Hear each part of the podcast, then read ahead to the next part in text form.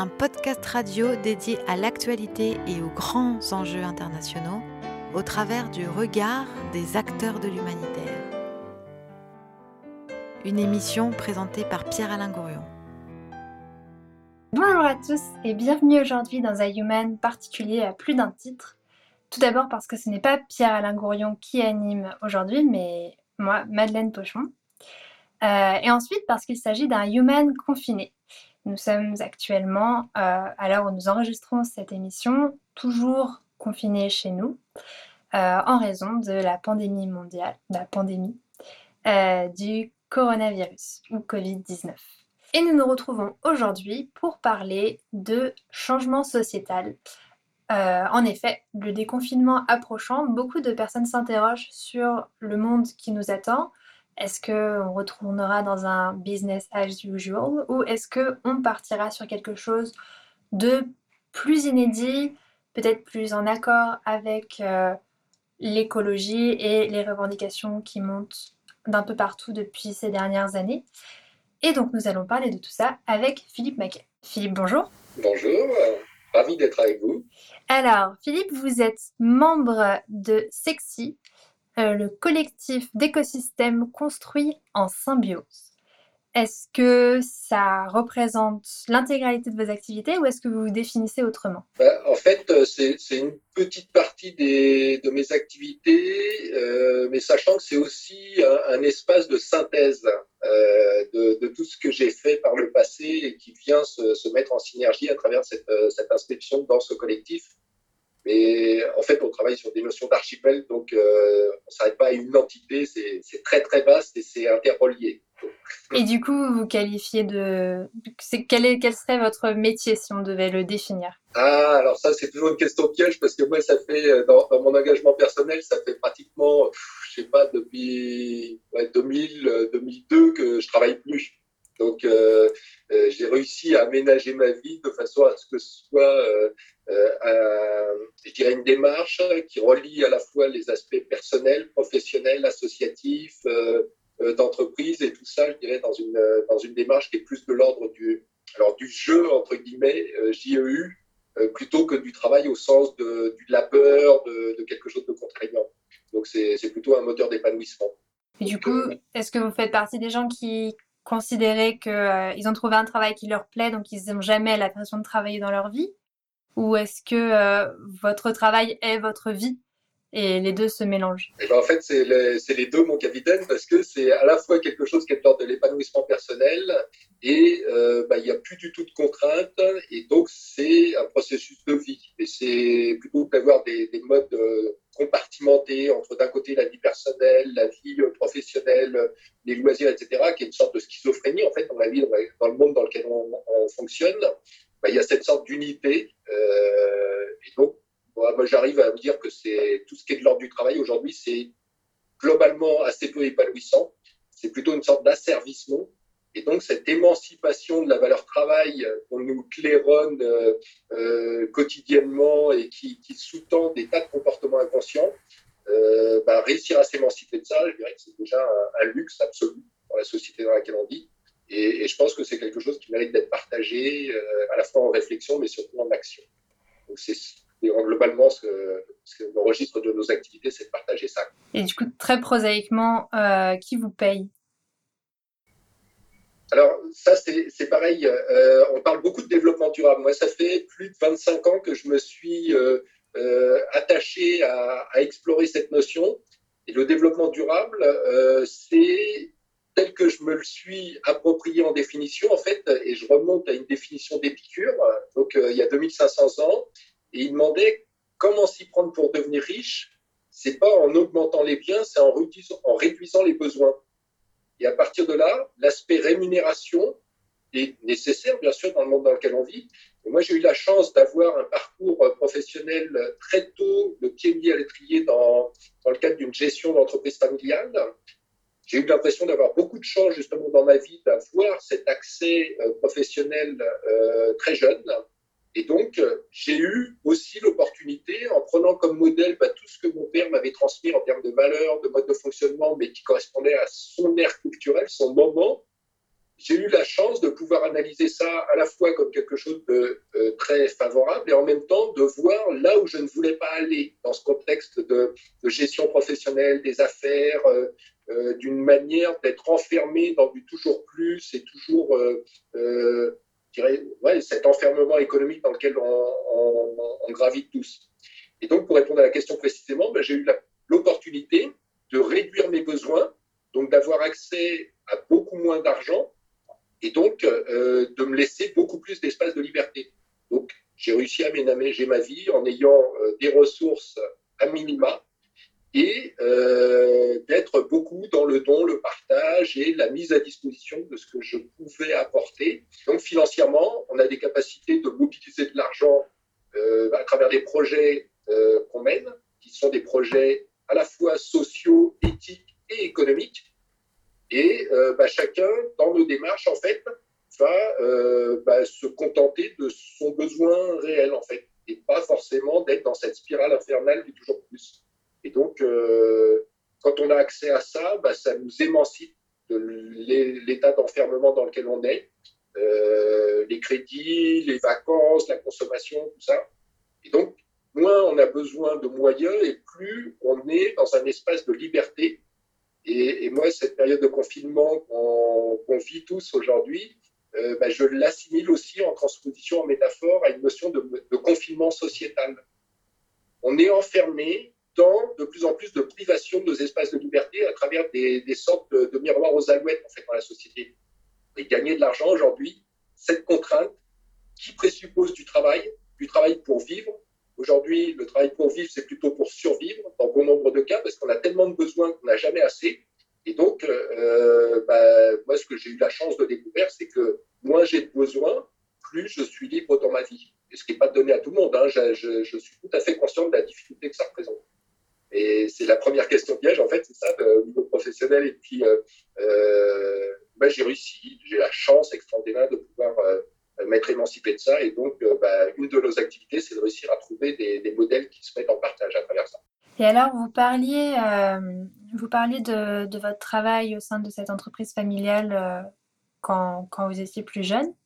D'où vient, est-ce que votre, on va dire ça, est-ce que vous avez été élevé dans une idée de de développement durable et euh, de réflexion de, son temps et de son rapport à la nature et à l'environnement?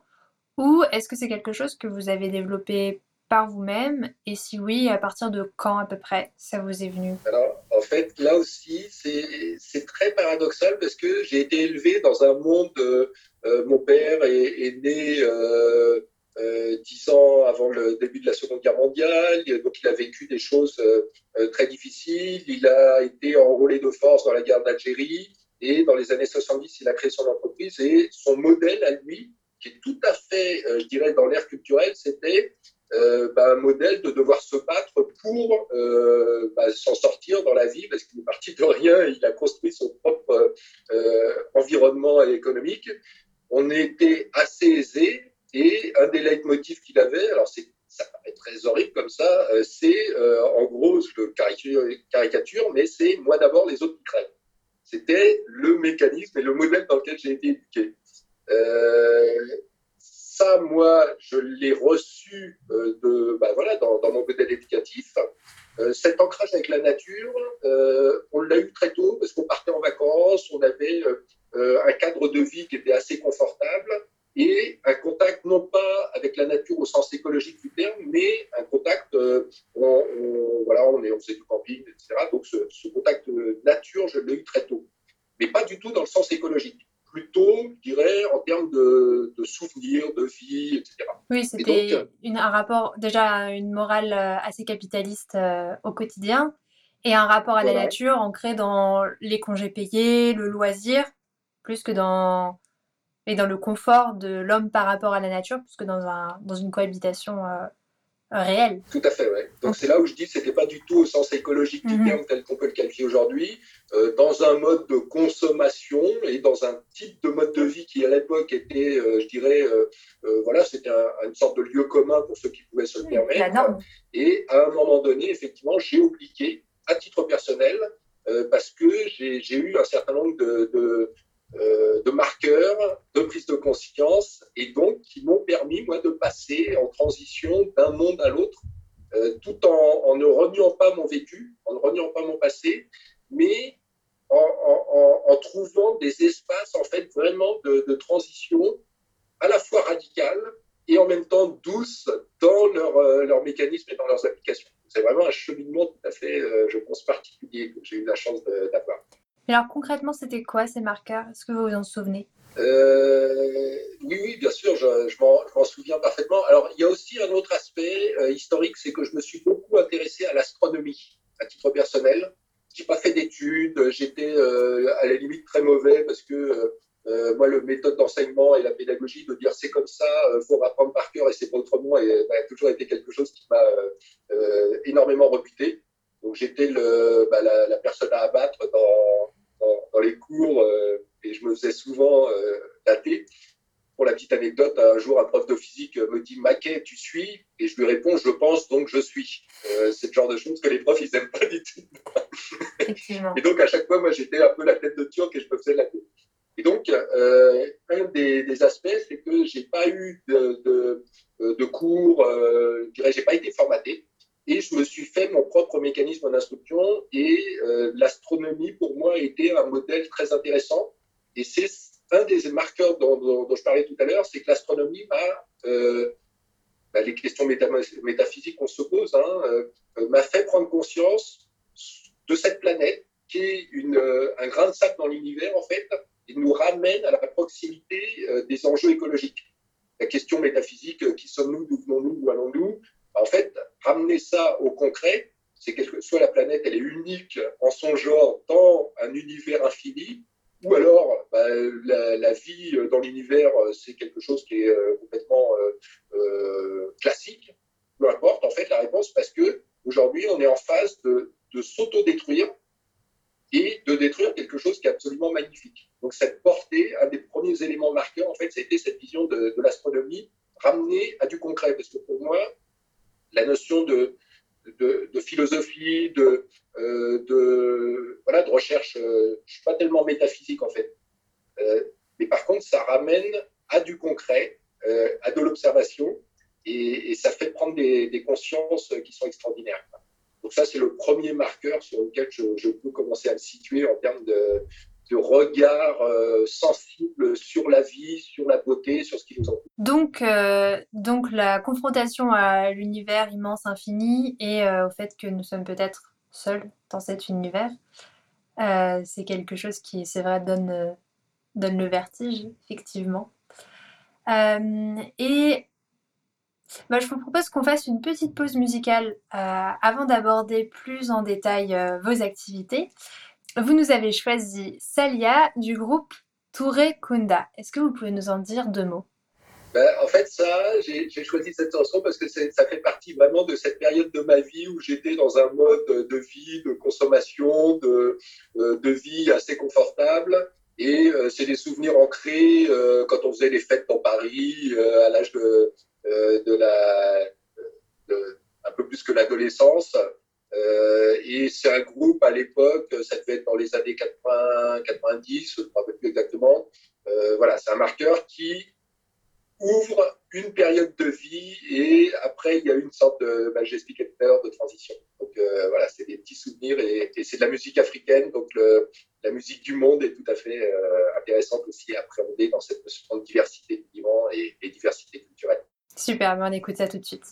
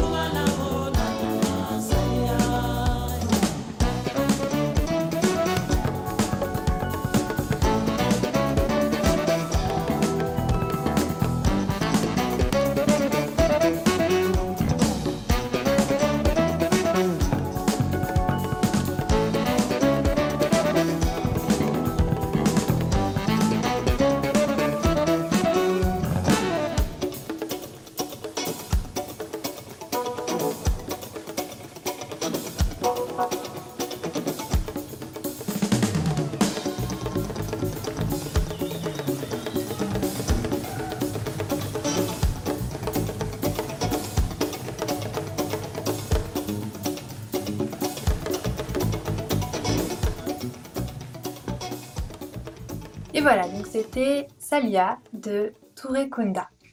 Avant cette pause, Philippe, nous parlions de votre éveil aux problématiques de développement durable et, euh, et d'écologie. Et ce qui vous a mené petit à petit à créer, donc j'imagine, euh, Sexy, cet acronyme qui signifie, je le rappelle, collectif d'écosystèmes construits en symbiose. Est-ce que vous pouvez nous en parler, s'il vous plaît? Alors, je peux, je peux en parler. D'abord, j'en suis pas le fondateur. J'ai rejoint ce collectif il y a, un peu moins d'un an maintenant. Euh, et c'est, euh, je dirais, ça correspond à un parcours euh, justement de, de, transition personnelle à travers une, vraiment un engagement très concret depuis 1994, où mon questionnement personnel, c'est vis-à-vis des grands enjeux de société, vis-à-vis des grands chambardements qu'on observe, en fait, comment est-ce que moi, en tant qu'individu, je peux agir, je peux interagir? Et donc, ça m'a amené justement à passer de ce modèle très capitalistique entre guillemets et euh, euh, professionnelle de, de gestion d'entreprise à une démarche, je dirais, investie euh, autour de ces enjeux. le collectif Sexy, en fait, c'est une structure qui s'est créée en février ou mars 2018, euh, qui est à l'initiative de Patrick Schmedeuf.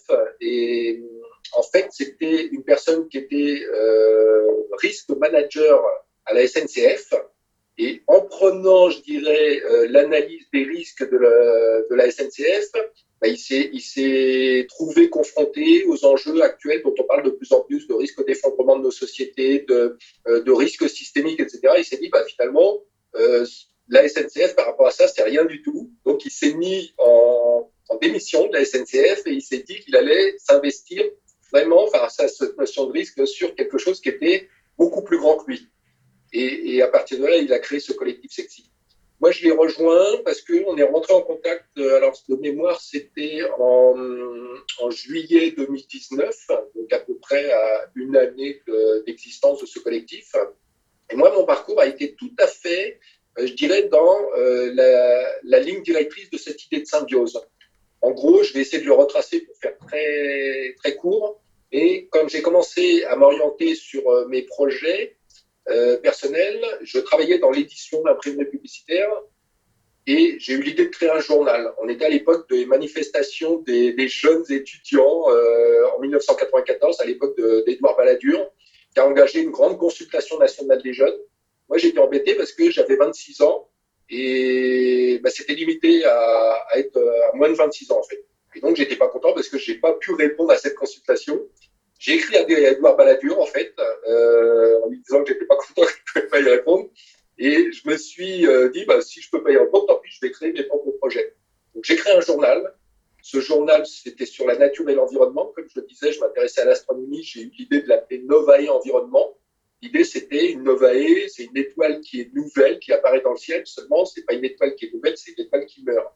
L'idée, c'était de montrer qu'il y a toujours plusieurs facettes d'observation des problématiques et donc, c'était d'aborder autrement que euh, bah, l'environnement, en fait, c'est un problème parmi tant d'autres. On a des problèmes économiques, on a des problèmes sociaux, on a des problèmes d'environnement. Moi, l'idée, c'était plutôt de dire, non, le problème d'environnement, c'est plutôt quelque chose qui est euh, de l'ordre de, la structuration même de l'organisation de nos sociétés. Et donc, euh, ce journal avait pour vocation de relier d'un côté des acteurs qui agissaient vis-à-vis -vis de ces problèmes, souvent avaient peu de moyens et avaient du mal à se faire connaître. Et à l'époque, déjà, il y avait de plus en plus de monde qui avait envie d'agir, mais qui ne savait pas comment. Et donc, l'idée du journal, ça a été de créer un, aspect de reliance pour connecter ceux qui voulaient agir avec ceux qui agissaient. De cette, euh, expérience de journal, euh, deux, deux, aspects intéressants. C'est que d'abord, moi, j'étais pas journaliste, j'y connaissais rien, donc je me suis auto-formé. Et euh, l'idée, c'était de dire, bah, on va travailler sur un mode coopératif on va travailler sur des complémentarités et on a eu l'idée d'ouvrir la rédaction à tous ceux qui voulaient participer. Ce qui a généré euh, bah, une démarche très plurielle, très coopérative. Et une des cibles privilégiées, c'était les jeunes, considérant que c'était les acteurs de demain, en fait, et qu'on leur léguait quand même quelque chose d'assez triste en termes d'héritage. L'idée, c'était de dire, bah, moi, j'ai eu beaucoup de chance.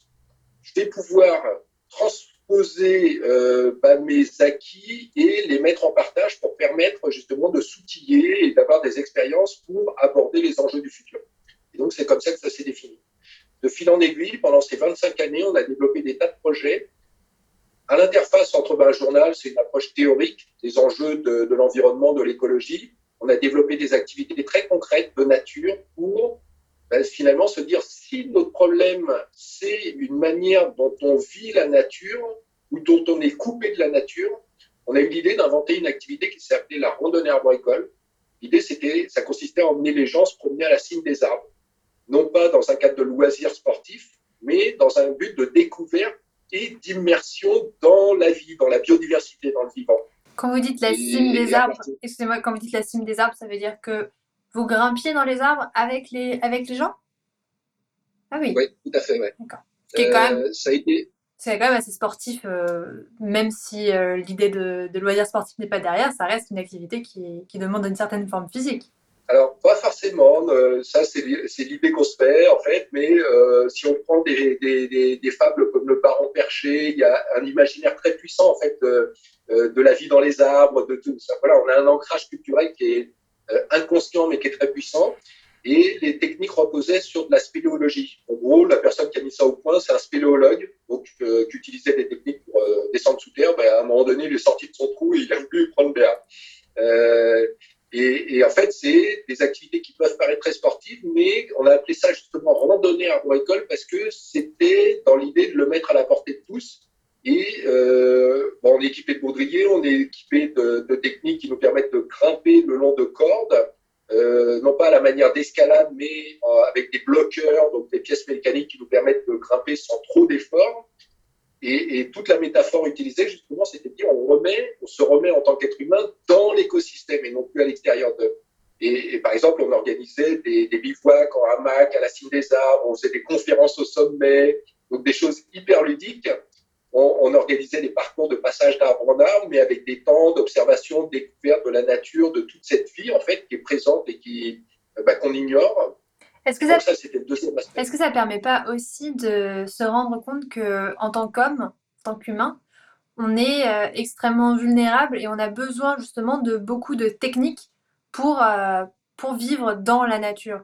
Vous parliez des hamacs ou euh, du fait que vous étiez presque tracté, en fait, quelque part. Si c'était par, euh, pas forcément par le fonctionnement des muscles, mais par le mécanisme de la corde que euh, vous faisiez monter les gens, on se rend compte que l'homme dans, dans la nature euh, extrêmement, est extrêmement, va être une proie extrêmement facile quelque part et a besoin de beaucoup de, de matériel pour se sentir en sécurité. Ça, ça Ouais. permet aussi de, de de dresser une, une, réflexion autour de ça, je trouve. Alors ça, cette activité, je pourrais en parler pendant des heures parce qu'elle était d'une puissance pédagogique au-delà du mot, au-delà du verbe. En fait, c'était par le vécu. Et imaginons qu'on se retrouve à 25 mètres de haut euh, sur une branche. En fait, bah, on est complètement sorti de son environnement. Il y a des mécanismes émotionnels qu'on est obligé d'appréhender pour bah, s'adapter à ce nouvel environnement, euh, aller puiser au fond de ce qu'on est en tant qu'être humain et comment on vit ces émotions-là pour les apprivoiser, pour s'adapter et pour dépasser, je dirais, l'épreuve du vertige, l'épreuve de la peur, etc. Donc il y a, il y a une multitude de choses qu'on a pu révéler effectivement. Et, et avec cette idée. Euh, non, mais pardon, je voulais juste savoir quel était à peu près le, le genre de personnes que, qui, que vous faisiez grimper. Est-ce qu'il y avait un, un groupe euh, socioculturel particulier ou euh, est-ce que ça c'était vraiment tout le monde qui a profité de ça? Notre choix, ça a été d'être tout public, mais vraiment au sens très très large du terme ça va du, de l'enfant euh, de deux ans, c'est-à-dire juste marchand, jusqu'à la personne du troisième âge euh, qui, qui, participe à nos activités. Ça a été des jeunes en difficulté d'insertion, sur lesquels on a développé des projets pédagogiques qui valorisaient les individus, euh, qui soi-disant étaient en échec dans la société. Euh, on a eu du, des entreprises, on a une, infinité de publics, et c'est toute cette pluralité justement qui nous a permis de mettre en place des modèles euh, très puissants en termes de pédagogie, et donc qui nous ramenait à, ben, pour euh, revenir au sujet euh, après une grande boucle autour de sexy, qui nous ramène à cette notion de symbiose en fait. La symbiose, c'est pas quelque chose qui va se décréter, c'est pas quelque chose qui se décide de façon selon un système moral en fait. C'est quelque chose qui nous raccroche en ancrage profond à notre histoire d'être humain connecté à la nature. Effectivement, je pense que cette notion de vulnérabilité que, vous évoquiez, elle est absolument fondamentale. L'être humain est probablement la seule espèce qui est inadapté à son environnement en fait. Et il a dû développer des stratégies d'adaptation, puisque la preuve, il est encore là après des, des, millénaires d'évolution. Et aujourd'hui, la problématique, c'est que ces stratégies-là ne sont plus adaptées parce que on s'est constitué en tant qu'être humain hors sol, c'est-à-dire en dehors de son écosystème. Et quand je parlais de Novae Environnement, euh, autre manière de voir, bah, finalement, on cherche à régler des problèmes avec le même état d'esprit qui crée le problème, avec le même mode de pensée qui crée le problème. Et la technique, c'est à la fois quelque chose qui peut être potentiellement extraordinaire, qui nous a permis de survivre, de survivre en fait, euh, et d'évoluer. Et aujourd'hui, on est dépassé par la vitesse d'évolution de la technique, de la technologie, et notre cerveau reptilien n'est plus en capacité de, reconnecter en fait à ces temps d'évolution en fait. Et donc, on a toute une reconnexion à notre, notre réalité biologique, nos mécanismes profonds à opérer pour produire justement non pas un changement de société, non pas un changement euh, de, euh, structurel, mais un changement de nos propres consciences, de notre propre position, notre place dans, euh, euh, je dirais, dans, dans, la société, sur la biosphère et même en représentation par rapport à, à notre place dans l'univers. Mais est-ce que vous pensez que ce changement euh, de notre perception dans notre place dans l'univers, est-ce que vous pensez qu'il est, il est faisable sans un changement de société justement? Est-ce que vous pensez que euh, l'humain seul se suffira, l'individu seul se suffira? Parce que de ce qu'on peut observer actuellement, le pouvoir de nuisance d'une puissance politique ou économique euh, paraît supérieur au pouvoir de bienfaisance d'un groupe d'individus. C'est ce qu'on peut voir, par exemple, avec, euh, pardon, dès qu'on a un homme politique euh, qui est euh, contre, enfin qui est contre, qui ne croit pas au réchauffement climatique. On peut voir ça avec Bolsonaro au Brésil. les dommages qui sont les dommages qui sont réalisés sur l'écosystème brésilien sont bien supérieurs à ce que un, groupe d'individus pourrait contrer malheureusement. Alors là, on touche vraiment le cœur du sujet en gros, si on retrace l'histoire de l'humain et globalement de l'Occident, chaque société humaine, en fait, quand on parle de culture, c'est une adaptation à son écosystème, en fait, une adaptation des sociétés humaines à, son propre écosystème. Euh, chaque société a cette double euh, compréhension de ce qu'il est dans son dans sa société humaine, dans son collectif, et en même temps de sa place dans l'univers. C'est ce qu'on appelle la cosmogonie, en fait. Euh, chaque société a une, représentation de sa place dans l'univers. L'Occident a quelque chose de très particulier, c'est qu'il il a amputé globalement l'ensemble des individus, de sa dimension spirituelle intérieure et de sa place dans l'univers. Cette double amputation, en fait, nous a complètement euh, euh, déconnectés de notre nature biologique. Et à partir de là, il y a des mécanismes où notre cosmogonie, en fait, notre croyance a été de dire, bah, c'est le progrès, c'est la science, c'est euh, le bonheur va venir non pas de, la spiritualité, mais du matérialisme. Et ça, on a toute cette, construction idéologique qui s'est faite. Aujourd'hui, on voit bien que euh, cette idéologie, en fait, et tous ceux qui vont contre cette idéologie, on les a, euh on les a qualifiés d'utopistes ou de, mais en fait, la vraie utopie, c'est euh, celle qui n'est pas connectée au réel, qui se transforme en dystopie. La dystopie, c'est le contraire de l'utopie, en fait. C'est le monde qu'on vit aujourd'hui. Euh, c'est une catastrophe absolue. Et la croyance, je dirais, d'une croissance infinie dans un monde fini, c'est l'exemple type, en fait, de quelque chose, une construction mentale qui est, euh, je dirais, ben, pousser à ces extrêmes limites et les enjeux écologiques qu'on connaît aujourd'hui, c'est précisément ben, qu'on commence à se prendre tous les effets boomerang de ça. Et donc, il y a effectivement encore beaucoup d'idéologie, et cette idéologie, en fait, elle est portée par de moins en moins de monde, puisqu'on il y a de plus en plus de, victimes, en fait, des contre-coups, des effets boomerang de ça. Et aujourd'hui, le problème qu'on a, c'est que politiquement, en fait, à travers nos processus démocratiques, on s'est laissé euh, préempter tous nos espaces de liberté. C'est pour ça que je parlais de confinement sociétal. ces espaces de liberté, en fait, par des principes de démocratie représentative, on met au pouvoir des gens qui sont dans cette idéologie de croissance infinie dans un monde fini et euh, bah, qui prennent toutes les décisions euh, qui sont complètement contraires à nos, à nos, nos consciences culturelles, en fait. Et aujourd'hui, la problématique, c'est qu'il faut simplement, je dis simplement entre guillemets, hein, c'est un gros enjeu parce que euh, il faut simplement euh, reconnecter avec nos. C'est pour ça que je parlais de euh, nos mécanismes profonds. Qu'est-ce qu'est-ce qu'un être humain En quoi Quelle est ma place dans la société Et je dirais quel rôle je peux tenir Et dès qu'on reconnecte ça, en fait, bah, les problèmes qu'on connaît aujourd'hui si on sort de ce mode de pensée qui est enfermant et qui nous amène, je dirais, un peu comme dans une cage de hamster, en fait, on, boucle sans cesse sur les, mêmes euh, problématiques et les, mêmes fausses bonnes solutions.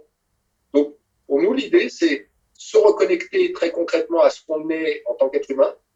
La notion de symbiose qui est évoquée à travers le collectif Sexy, c'est exactement ça. La symbiose, c'est quoi? C'est, prenons l'exemple le plus typique, c'est un lichen. C'est quoi? C'est deux espèces un champignon, une algue, qui s'associent pour former un lichen et là où les deux espèces ne pourraient pas vivre sur un milieu donné, par exemple un, mur ou un, tronc d'arbre, le lichen, par cette association, à bénéfice réciproque, va y parvenir. Si on met ça, je dirais, dans le champ de la société, bah, la notion de symbiose, c'est aujourd'hui l'humanité avec un mode, un fonctionnement à l'occidental qui s'est mondialisé et dans une impasse évolutive parce qu'on vit exclusivement sur des modes compétitifs, sur des modes euh, extractivistes par rapport à toutes les ressources naturelles. Cet extractivisme, en fait, va combler des vides et ces vides vont être comblés par rapport à de la consommation, de la surconsommation, des choses qui sont complètement euh, euh, virtuelles et qui correspondent à des faux besoins, en fait. Donc ça, c'est le monde dans lequel on est. À partir de ce moment-là, essayons de voir cette notion de symbiose comme l'association des individus, c'est-à-dire finalement, passons de la compétition à la coopération. Cette compétition est dramatiquement euh, mortifère aujourd'hui et nous envoie dans le mur. La coopération, c'est un mode qui permet de, bah, finalement de passer un cap évolutif, de sortir de notre impasse évolutive dans laquelle on est, en sachant que si on continue le fameux business as usual, euh, en fait, on sait très bien que ça nous condamne. Et aujourd'hui, les mécanismes sont tellement puissants, il y a tellement de verrous euh, de tous les côtés, qu'on est a priori emprisonné dans ce modèle euh, euh, compétitif. Et nous, ce qu'on a simplement ouvert, c'est ce qu'on peut appeler une voie de sortie, en fait, une bifurcation, c'est de pouvoir passer d'un modèle à l'autre, modèle compétitif versus coopératif. Alors, on va continuer à parler de cette bifurcation et de ces différents modèles. Mais après une courte pause musicale, vous nous avez proposé Mi Tombo de Rossi. C'est parti.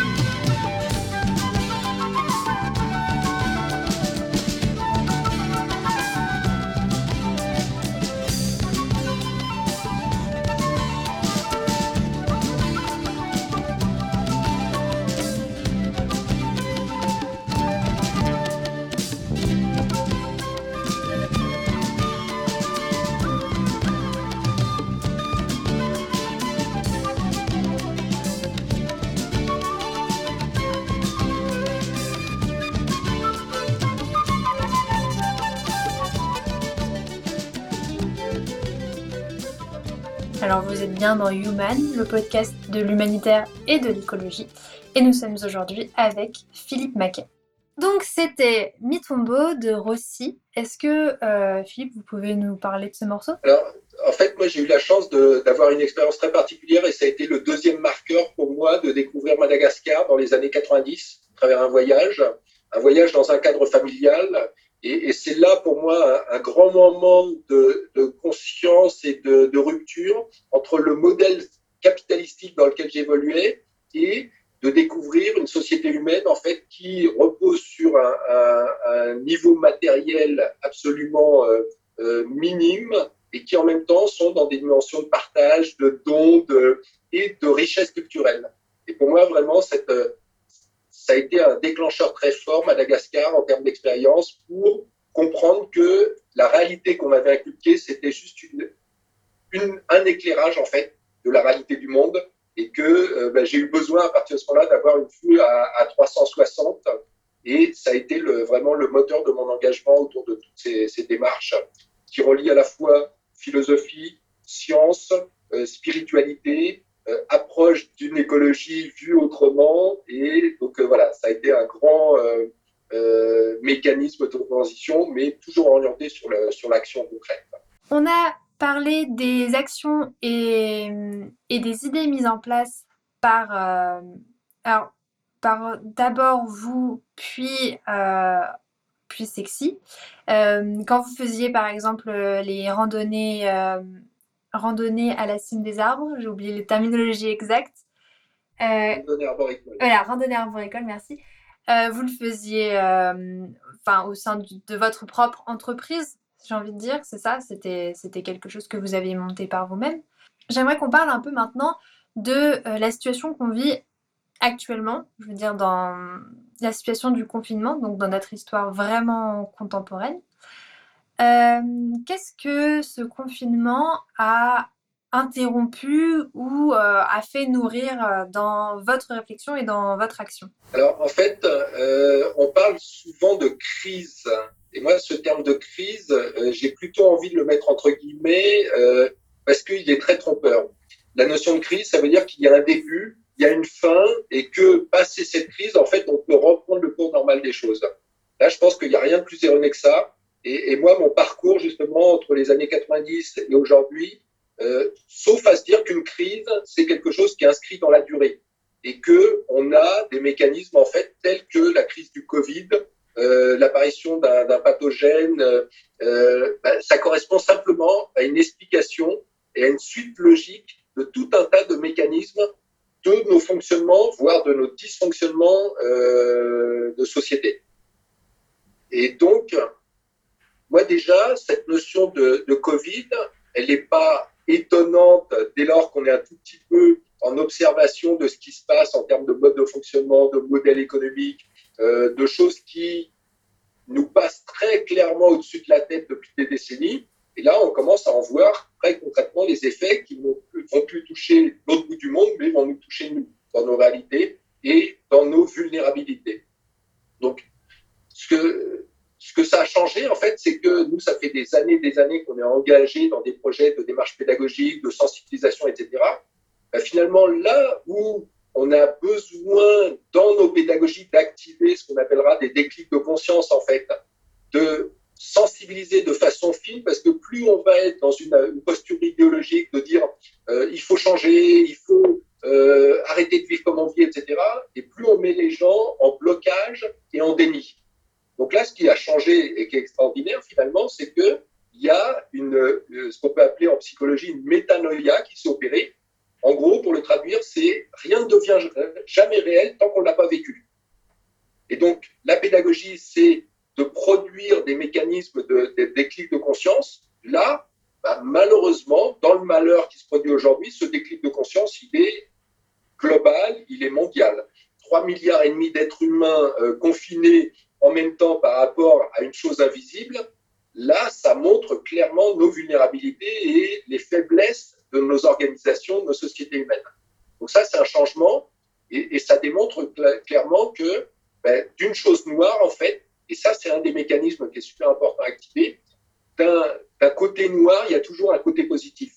la crise en Occident, c'est quelque chose qui est, euh, je dirais, euh, voilà, qu'il faut euh, refouler parce que on a peur, on veut pas En Orient, il y a une calligraphie chinoise qui se nomme le JJI. La crise, c'est un moment qui montre soit un dysfonctionnement général et donc qui se qualifie comme une opportunité de changer nos, modes de fonctionnement.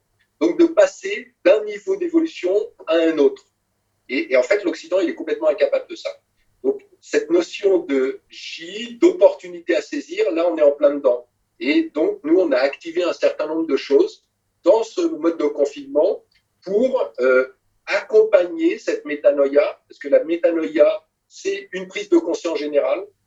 Un exemple de métanoïa qui s'est produit, c'est le 11 septembre 2001. Si on demande où est-ce que vous étiez qu'est-ce que vous faisiez, 99% des personnes en âge d'avoir vécu ce, Même moi, je m'en souviens. sont capables précisément de répondre à ça. Mhm. Donc, il y a un marqueur à la fois individuel et collectif qui s'inscrit en instantané dans, euh, au niveau mondial, en fait. Là, il se produit exactement la même chose. Ce qu'il faut savoir, c'est que la métanoïa, c'est un mécanisme qu'il faut transformer. C'est une sorte de terreau favorable de conscientisation. il y a un niveau de conscience qu'on peut qualifier d'inconscient, donc les choses nous passent au-dessus de la tête. Il y a un, niveau de conscience qu'on peut qualifier de conscient. Voilà, il s'est produit cette montée en conscience globale de nos vulnérabilités. Et il y a un troisième niveau, c'est ce qu'on pourrait appeler la conscience transformée. Cette conscience transformée, c'est comment passer de la métanoïa à la métamorphose, en fait. La métamorphose individuelle et la métamorphose sociétale. Donc, on a, au cours de ce confinement, on a mis en place tout un tas de dispositifs, de projets sur lesquels on travaillait bien évidemment en amont de cette, euh, crise du, Covid pour accompagner la sortie du confinement, ce qu'on appelle le post-Covid, interroger qu'est-ce qu'on fait de cette expérience, euh, comment on peut scénariser les futurs possibles, comment on peut identifier parce qu'il faut conserver nos modes de vie euh, antérieurs parce qu'il ne faut pas toucher euh, en, en l'eau et dire que tout est mauvais, mais surtout de quoi il faut absolument libérer pour profiter de cette expérience et en, faire quelque chose, non pas de positif par rapport au drame que ça, provoque chez, chez les individus euh, euh, et, toute cette, euh, je dirais, les conséquences négatives de ça.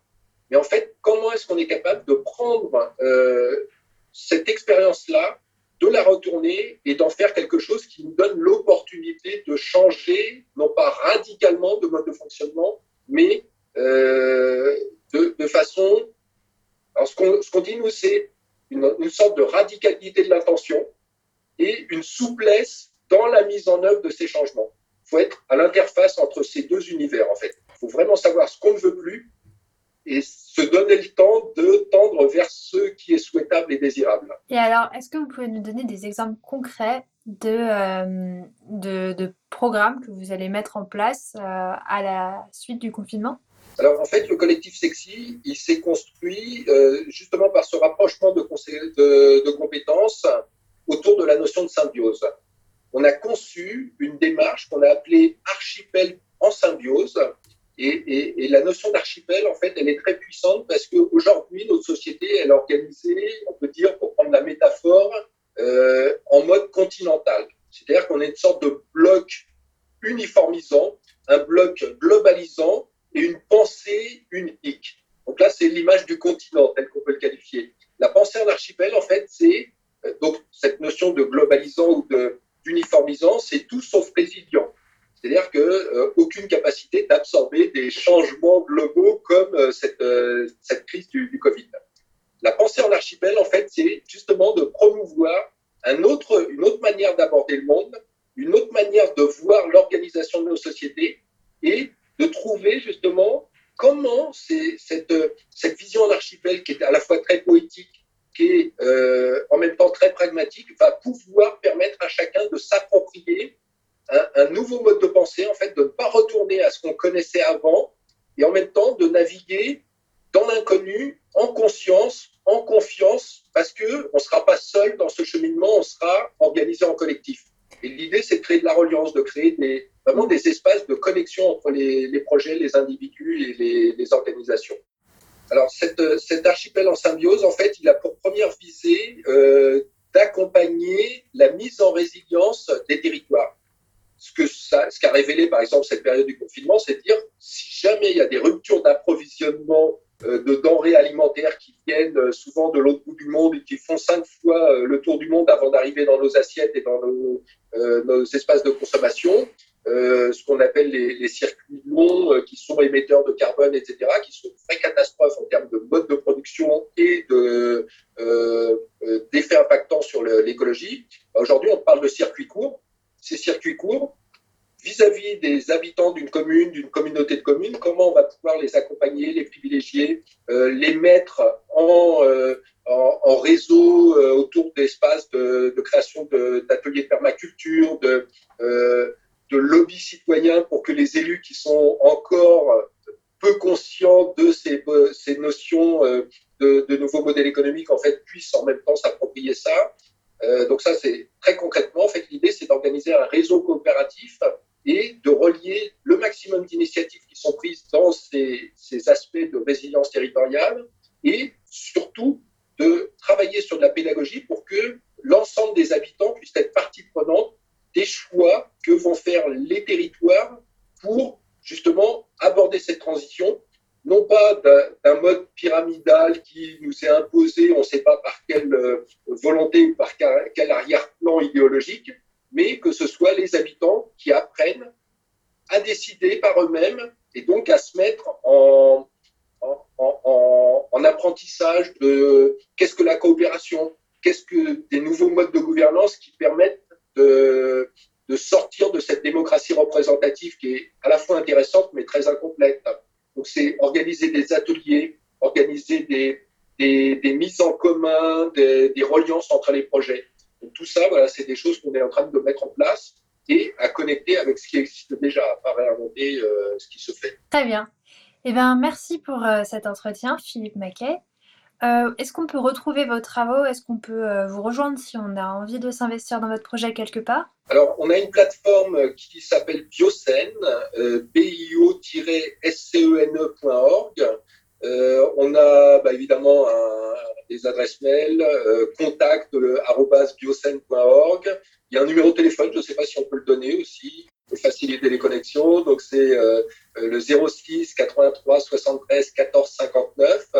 Et il y a toute une démarche de projet qui vise justement à, à, permettre à chacun qui voudrait se mettre dans une posture de changement de ne pas se retrouver tout seul, d'être accompagné et de promouvoir, je dirais, des, démarches coopératives. Eh bien, merci. Euh, C'était Human, une émission présentée exceptionnellement par Madeleine Pochon.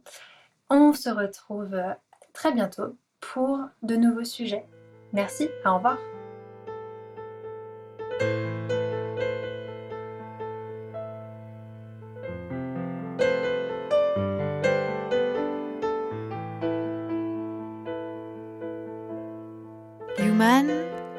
Podcast radio dédié à l'actualité et aux grands enjeux internationaux au travers du regard des acteurs de l'humanitaire.